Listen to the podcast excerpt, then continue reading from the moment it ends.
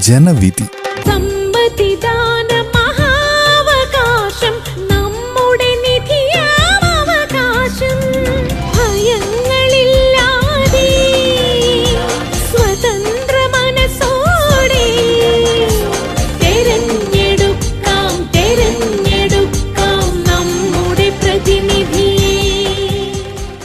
നിർവഹണം പ്രജിഷ രാജേഷ് ജോസഫ് പള്ളത്ത്.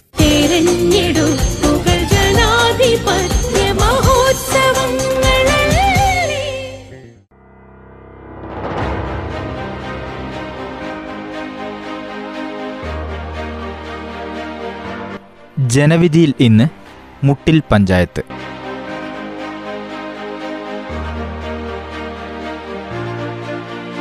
വയനാട് ജില്ലയിലെ വൈത്തിരി താലൂക്കിൽ കൽപ്പറ്റ ബ്ലോക്കിൽപ്പെട്ട ഗ്രാമപഞ്ചായത്താണ് മുട്ടിൽ. ജില്ലാ ആസ്ഥാനമായ കൽപ്പറ്റയിൽ നിന്ന് ആറ് കിലോമീറ്റർ അകലെ സ്ഥിതി ചെയ്യുന്നു. വയനാട്ടിലെ പ്രധാന പാതയായ കോഴിക്കോട് മൈസൂർ ദേശീയപാത മുട്ടിൽ ഗ്രാമപഞ്ചായത്തിന്റെ മധ്യഭാഗത്തുകൂടിയാണ് കടന്നുപോകുന്നത്. സമുദ്രനിരപ്പിൽ നിന്ന് എഴുന്നൂറ്റി അൻപത് മീറ്ററോളം ഉയരത്തിൽ സ്ഥിതി ചെയ്യുന്ന മുട്ടിൽ ഗ്രാമപഞ്ചായത്തിന്റെ വിസ്തീർണം നാൽപ്പത്തിയേഴ് ദശാംശം മൂന്ന് ഏഴ് ചതുരശ്ര കിലോമീറ്ററാണ്. അതിരുകൾ വടക്കുഭാഗത്ത് കണിയാമ്പറ്റ ഗ്രാമപഞ്ചായത്ത് തെക്കുഭാഗത്ത് മേപ്പാടി ഗ്രാമപഞ്ചായത്ത് കിഴക്കുഭാഗത്ത് മീനങ്ങാടി ഗ്രാമപഞ്ചായത്ത്. പടിഞ്ഞാറുഭാഗത്ത് കൽപ്പറ്റ മുനിസിപ്പാലിറ്റി എന്നിവയാണ്. ഭാരത ഭാഗ്യവിധാതാക്കൾ നാം ഭാവി രചിക്കും വർണങ്ങൾ രാഷ്ട്രീയ ചരിത്രം. സത്യമഹാവൃക്ഷത്തെ പരിപാലിക്കും ചേതനകൾ.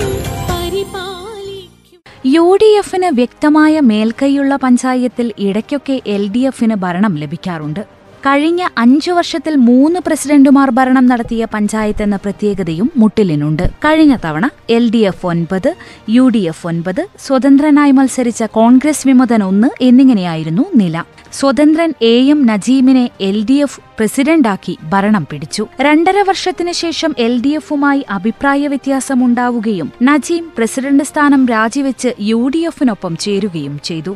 കോൺഗ്രസിലെ സി കെ ബാലകൃഷ്ണൻ പ്രസിഡന്റായി നജീം സ്ഥാനം രാജിവെച്ച് സെക്രട്ടറിക്ക് നൽകിയ കത്ത് ആയുധമാക്കി എൽ ഡി എഫ് തെരഞ്ഞെടുപ്പ് കമ്മീഷനെ സമീപിച്ചു. അംഗത്വം കൂടി രാജിവെച്ചതായി ആരോപിച്ചായിരുന്നു ഇത്. തുടർന്ന് തെരഞ്ഞെടുപ്പ് കമ്മീഷൻ നജീമിനെ അയോഗ്യനായി പ്രഖ്യാപിച്ചു. ബാലകൃഷ്ണനെതിരെ പ്രസിഡന്റ് സ്ഥാനത്തേക്ക് മത്സരിച്ച ഭരതൻ പിന്നീട് നറുക്കെടുപ്പിൽ പ്രസിഡന്റായി. തുടർന്ന് നജീമിന്റെ വാർഡിൽ നടന്ന ഉപതെരഞ്ഞെടുപ്പിൽ എൽ ഡി എഫ് വിജയിക്കുകയും ചെയ്തു. കഴിഞ്ഞ തവണ എൽ ഡി എഫിൽ സി പി എം ഏഴ് സി പി ഐ ഒന്ന് ഐ എൻ എൽ ഒന്ന് യു ഡി എഫിൽ ലീഗ് അഞ്ച് കോൺഗ്രസ് ഒന്ന് എന്നിങ്ങനെയായിരുന്നു നില. ഒരു സീറ്റിന് നഷ്ടപ്പെട്ട ഭരണം തിരിച്ചുപിടിക്കാനായി യു ഡി എഫും തുടർഭരണത്തിനായി എൽ ഡി എഫും രംഗത്താണ്.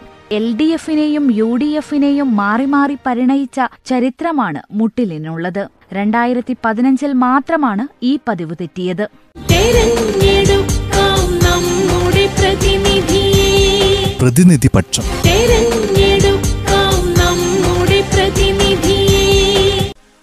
വാഴവറ്റയിൽ തുടങ്ങിയ ഗർഭകാല ഗോത്രമന്ദിരം സംസ്ഥാന ശ്രദ്ധ നേടി എന്നുള്ളത് ഭരണപക്ഷത്തിന്റെ ഏറ്റവും വലിയൊരു നേട്ടമാണ്.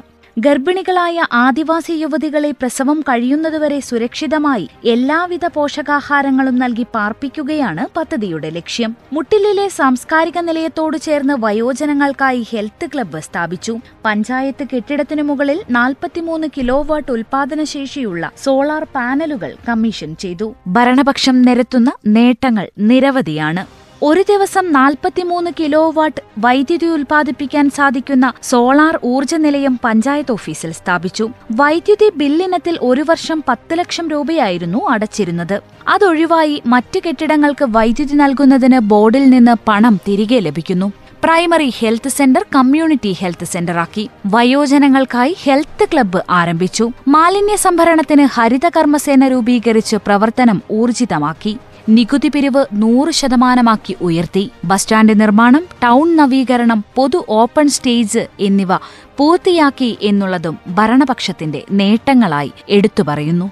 ലൈഫ് മിഷൻ പദ്ധതിയിൽ അഞ്ഞൂറ് വീടുകളാണ് നിർമ്മിച്ചത്. ഭൂരഹിത ഭവനരഹിതർക്ക് സ്ഥലം വാങ്ങി നൽകുന്നതിന് മുപ്പത് ലക്ഷം രൂപ അനുവദിച്ചു. ഗ്രാമപഞ്ചായത്തിൽ എല്ലായിട കുടിവെള്ളം എത്തിക്കുന്നതിന് നബാർഡിന്റെ സഹായത്തോടെ ഏഴ് ലക്ഷം സംഭരണ ശേഷിയുള്ള ടാങ്ക് സ്ഥാപിച്ചു. ഇതിനായി ഇരുപത്തിയഞ്ച് സെന്റ് സ്ഥലം വാങ്ങി. അഞ്ചു വർഷത്തിനുള്ളിൽ പഞ്ചായത്തിലെ സർവമേഖലയിലും വികസനം എത്തിക്കാൻ സാധിച്ചു എന്നതാണ് ഭരണപക്ഷത്തിന്റെ പ്രത്യേകതയായി പറയാവുന്നത്. ഗർഭകാല ഗോത്രഭവന പദ്ധതി സംസ്ഥാനത്തു തന്നെ ആദ്യമാണ്. വൈദ്യുതി ഇനത്തിൽ ഏകദേശം പത്ത് ലക്ഷം രൂപ വർഷാവർഷം കെ എസ് ഇ ബിക്ക് നൽകുന്നുണ്ടായിരുന്നു മുട്ടിൽ ഗ്രാമപഞ്ചായത്ത്. ഈ ബാധ്യത കുറയ്ക്കാൻ ഓഫീസ് കെട്ടിടത്തിന് മുകളിൽ സ്ഥാപിച്ച നാൽപ്പത്തിമൂന്ന് കിലോ വാട്ട് സോളാർ പാനൽ കൊണ്ട് സാധിച്ചു. ബാക്കിയുള്ള വൈദ്യുതി വിൽക്കുകയും ചെയ്യാം. കാരാപ്പുഴയിലെ വെള്ളം ഉപയോഗിച്ച് പഞ്ചായത്തിലെ മുഴുവൻ സ്ഥലങ്ങളിലും ശുദ്ധജലം നൽകാനുള്ള ബൃഹത് പദ്ധതിയും തുടങ്ങിവച്ചു എന്നിവയും പ്രധാന നേട്ടങ്ങളായി ഭരണപക്ഷം പറയുന്നു. എന്നാൽ മാലിന്യ സംസ്കരണത്തിനായി മുൻ യു ഡി എഫ് ഭരണസമിതി ഫണ്ട് അനുവദിച്ച യൂണിറ്റിന് യന്ത്രമെത്തിച്ചെങ്കിലും ഒന്നും ചെയ്തില്ല എന്നാണ് പ്രതിപക്ഷം. മാലിന്യ സംസ്കരണത്തിനായി സ്ഥലം കണ്ടെത്താൻ പോലും സാധിച്ചിട്ടില്ല. ഉമ്മൻചാണ്ടി സർക്കാർ ഫണ്ട് അനുവദിച്ചാരംഭിച്ച ജലപദ്ധതിയിൽ ടാങ്ക് നിർമ്മാണം മാത്രമാണ് നടത്തിയത്. മുൻ യു ഡി എഫ് ഭരണസമിതി അനുവദിച്ച വീടുകളെല്ലാം എൽ ഡി എഫ് ഭരണസമിതിയുടേതാക്കി അവതരിപ്പിക്കുകയാണ് എന്നും പ്രതിപക്ഷ പ്രതിനിധികൾ പറയുന്നു.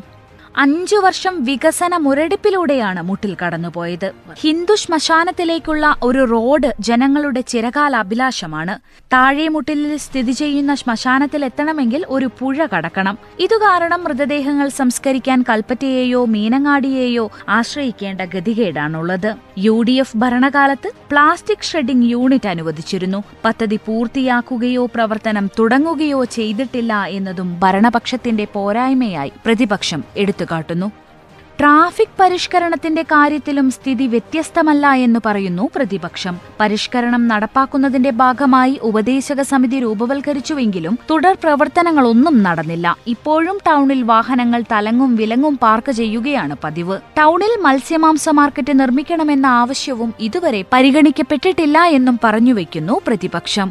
വയോജനങ്ങൾക്കായി ആരംഭിച്ച ഹെൽത്ത് ക്ലബ് ഇപ്പോൾ പ്രവർത്തനരഹിതമാണ്. യു ഡി എഫ് അംഗങ്ങളുടെ വാർഡുകളിലെ ഗ്രാമീണ റോഡുകൾക്ക് ഫണ്ട് അനുവദിക്കാത്ത സ്വജന പക്ഷപാതമെന്ന് ആരോപണവുമുണ്ട്. ഇരുമുന്നണികളും ഏറെ ഊർജത്തോടെ മത്സരരംഗത്തേക്ക് ഇറങ്ങിക്കഴിഞ്ഞു. മുട്ടിലിന്റെ മട്ടുമാറുമോ എന്ന് കാത്തിരുന്നു കാണാം.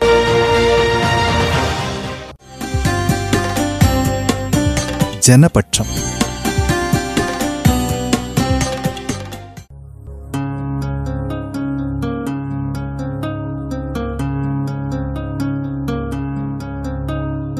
വയനാട് ജില്ലയിലെ വളക്കൂറുള്ള മണ്ണിൽ കുടിയേറ്റ കഥകളുള്ള പഞ്ചായത്താണ് മുട്ടിൽ. മലബാർ കലാപത്തെ തുടർന്ന് വിവിധ സമുദായത്തിൽപ്പെട്ടവർ സമാധാനത്തോടെയുള്ള ജീവിത സന്ധാരം തേടി കൂട്ടത്തോടെ കുടിയേറിയ മണ്ണാണ് മുട്ടിൽ. കർഷകന്റെ അധ്വാനത്തിന്റെയും സമർപ്പണത്തിന്റെയും ഫലമായി അഭിവൃദ്ധിയുടെ മാത്രം ഒരു സംസ്കാരം തന്നെ സൃഷ്ടിച്ച മണ്ണ്. കോഴിക്കോട് കൊല്ലകൾ ദേശീയപാതയെ തഴുകിക്കിടക്കുന്ന പഞ്ചായത്ത്. നിലവിലുണ്ടായിരുന്ന ഭരണസമിതി മികച്ച രീതിയിലുള്ള ഭരണമാണ് നടത്തിയതെന്ന് ഒന്ന് തിരിഞ്ഞു നോക്കിയാൽ കാണാൻ കഴിയും. ഭൂരഹിതരായ കർഷകർക്ക് സ്ഥലം വാങ്ങി നൽകി ലൈഫ് മിഷനിൽ അഞ്ഞൂറോളം വീടുകൾ പണിത് നൽകുകയും ചെയ്തു. ഏഴ് ലക്ഷം സമ്പന്നശേഷിയുള്ള ടാങ്ക് നബാർഡിന്റെ സഹായത്തോടെ സ്ഥാപിച്ച് കുടിവെള്ളമെത്തിക്കാനുള്ള നടപടി ജനങ്ങൾക്ക് വളരെ ഉപകാരമായി. പൊതുജന ആരോഗ്യ കേന്ദ്രം സി എച്ച് സി ആയി ഉയർത്തിയത് എടുത്തു പറയേണ്ട വലിയ നേട്ടങ്ങളിലൊന്നാണ്. ആദിവാസി യുവതികൾക്ക് ഗർഭകാല ഗോത്രമന്ദിരം എന്ന പദ്ധതി വളരെയധികം അഭിനന്ദനങ്ങൾ നേടിയ ഒരു പദ്ധതിയാണ്.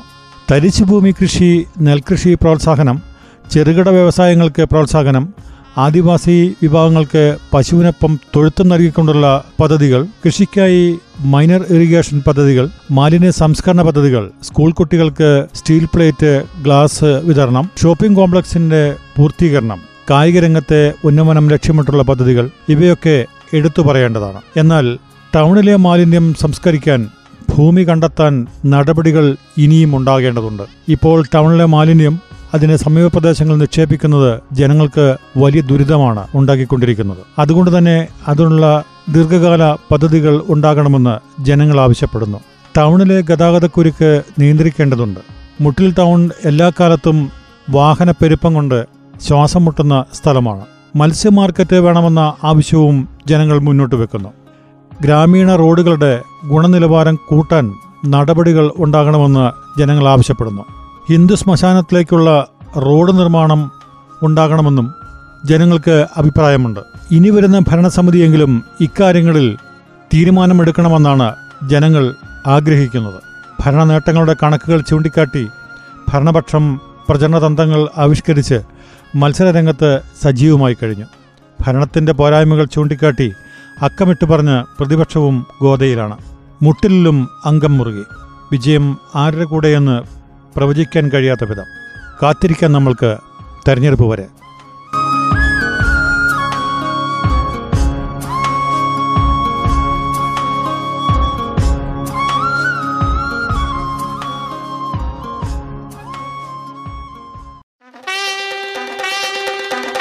ജനവിധി. സമ്മതിദാന